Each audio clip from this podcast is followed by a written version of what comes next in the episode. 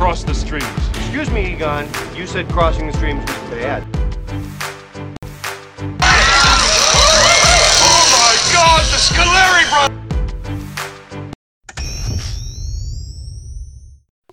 Dishing on the Drive. Kip Ione here. My turn to go solo on Dishing on the Drive segment. Remember, Dishing on the Drive is a little offshoot of our regular Cross the Streams podcast with Kane Ione and I. Dishing on the Drive is meant for those times when you know you're going right across town or you're going to be stuck in traffic and you don't have an hour and a half for a full episode like we usually do, but you might have 10 to 12 minutes to listen to Kane and I go on about a singular subject that we can get in our, our take or our rant uh, in that amount of time. So, Dishing on the Drive today, I'm going to call it traveling observations. No, not travel calls uh, like basketball, my, my profession uh, as a coach, but traveling on the road in airports um, to different places and just things I observed on a recent trip of mine. I went to Atlanta, Georgia uh, for an Institute NCA conference there. Great time, great trip, whole nother podcast of things I learned on there. But the entire time I was on the trip, I was texting Kane uh, things I noticed, and I wanted to share those today. And some of them are my snarky opinions on things. Other of are maybe underappreciated or things we take for granted while we're traveling. Uh, just all the things that popped into my head, mainly in the airport uh, while waiting for a flight or getting in line for food, those types of things. The best part is I texted Kane these things uh, probably about def- depending on East Coast time, you know, sometimes early in the morning, and then on West Coast time, where Kane was at in Seattle, him and his wife Carrie have a newborn, my niece Ava. So I probably shouldn't have been texting him uh, these early morning thoughts. He probably did not appreciate, or at least Carrie and Ava didn't appreciate, especially newborns. All you parents out there know they're probably not the most ideal times for a buzz to go off from a stupid text message from Uncle Kip when they just got Ava to go to bed. But uh, without further ado, traveling observation a traveling mindset uh, from Kip. Number one, and this, I'm sure many of you have seen this on planes, maybe even if you take charter buses with teammates back in the day for athletics. Uh, maybe if you're a Greyhound bus loyalist still to this day.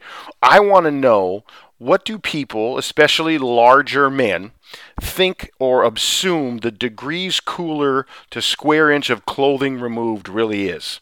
There's no reason for you to be in a tank top or a cutoff shirt on the plane.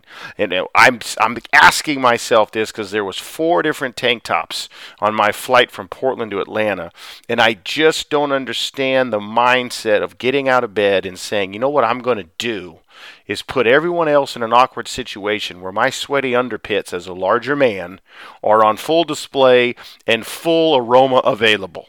I just I don't believe it's that hot in the airplane cabin. I know it's hot. I've been there. I've turned on when you reach above on your seat and there's that little they claim is turn your air on and just pressing in or twisting a circle and you barely get a trickle of air. I understand. It can get a little hot. But you and your tank top can't possibly be so cool and calmed temperature down wise that you don't have to wear a regular shirt for the sake of the rest of us. I know myself, I travel with deodorant, and I antiperspirant in my travel bag so I can apply that before getting on the plane just for the thought process is I am not going to be uh, I'm not going to let my hygiene go to waste before I get on the plane and make other people sit by me. So that was my first observation that I sent Kane, Kane's way.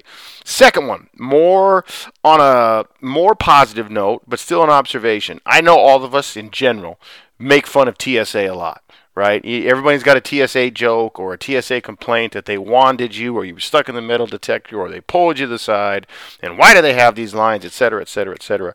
But really, can you blame, can you imagine being a TSA agent and you're one of the people in charge of saying, everyone, please read the signs that we just posted before you got in this line. Everyone, please listen to what I'm saying out loud audibly to your ears. Everyone, read the new digital sign we put up before you got too close to the ID checker. Read the signs, listen to my voice as I tell you what it is you need to do to get through this security process quickly.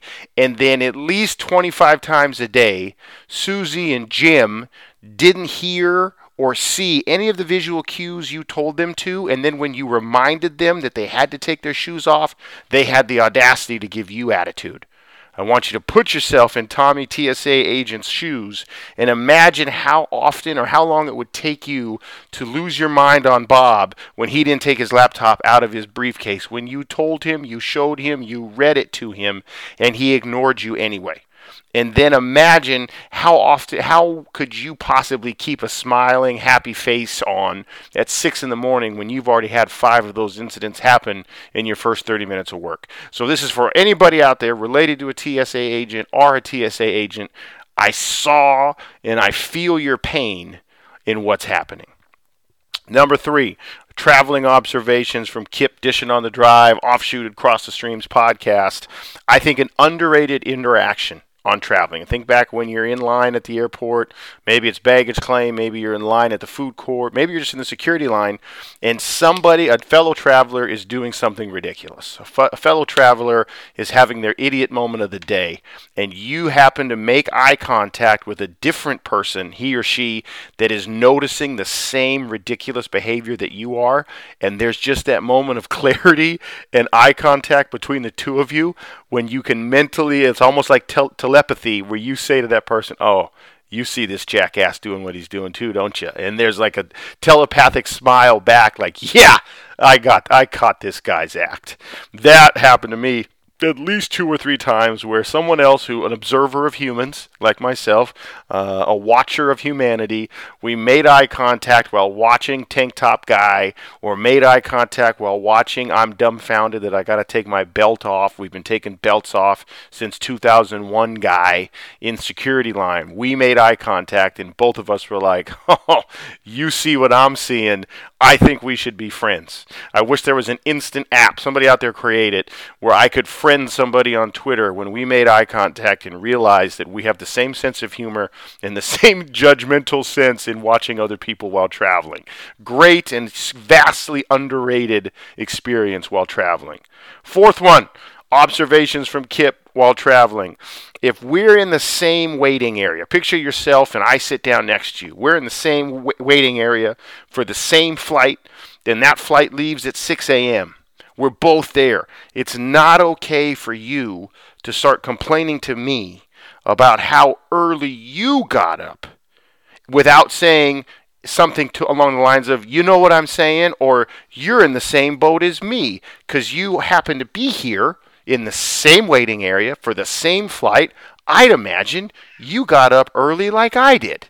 So for the person in the waiting area for my flight to Atlanta, Georgia at 6 a.m. We sat down at 5 a.m. You did not get up. It was not a unique experience for you to get up early. I too had to rise sooner than I would like. So let's not start our day off with you putting yourself at a different pedestal than me.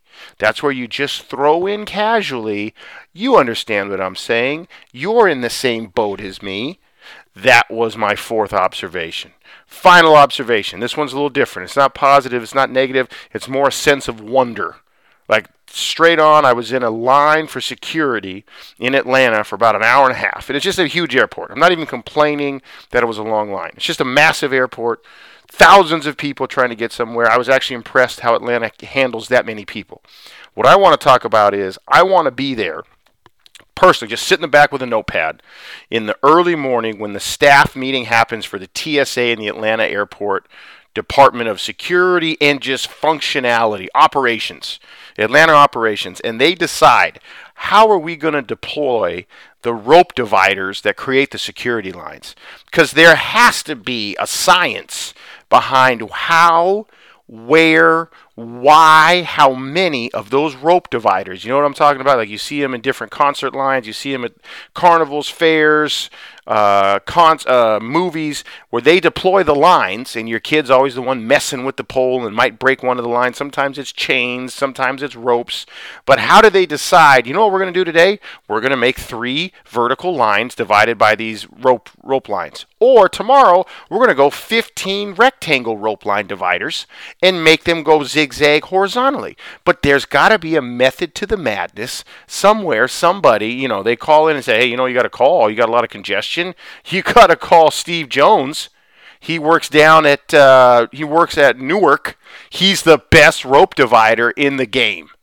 But I, I want to be there in the morning when they say, hey, looking at the flights, we're going to deploy Formation 76 for the security line north gate. But on south security gate for gates A through G, we want to use formation 7, keep it simple, keep it tight. And I, I really want to know: is there a test you take? Is there uh, is there studying you have to do to where you get to decide if you make uh, the, the the security line move six times, it will go faster than if you make it move four. I mean, just think about it. Next time you're in those zigzag lines, somebody set those up, and they're probably different than the first time you were at that security gate three months before on your other flight. So there was a meeting where they either had a whiteboard or they had a visual aid or they just drew it on note paper, but everyone in the meeting that gets you through security decided how the line was going to be set up. I want to be there, I want to see it, I want to read it, I want to talk to the people. That's it. Five traveling observations, Kip Ione, offshoot Across the Streams podcast, my newest dishing on the drive. Hope you enjoyed it. Check us out on SoundCloud, iTunes. You can follow Cross the Streams podcast, Kip and Kane Ione. Moving on up in listeners, moving on up in shares. Really enjoying what we're doing, uh, and hope you enjoyed this one. Enjoy the traffic you're in. Dishing on the drive.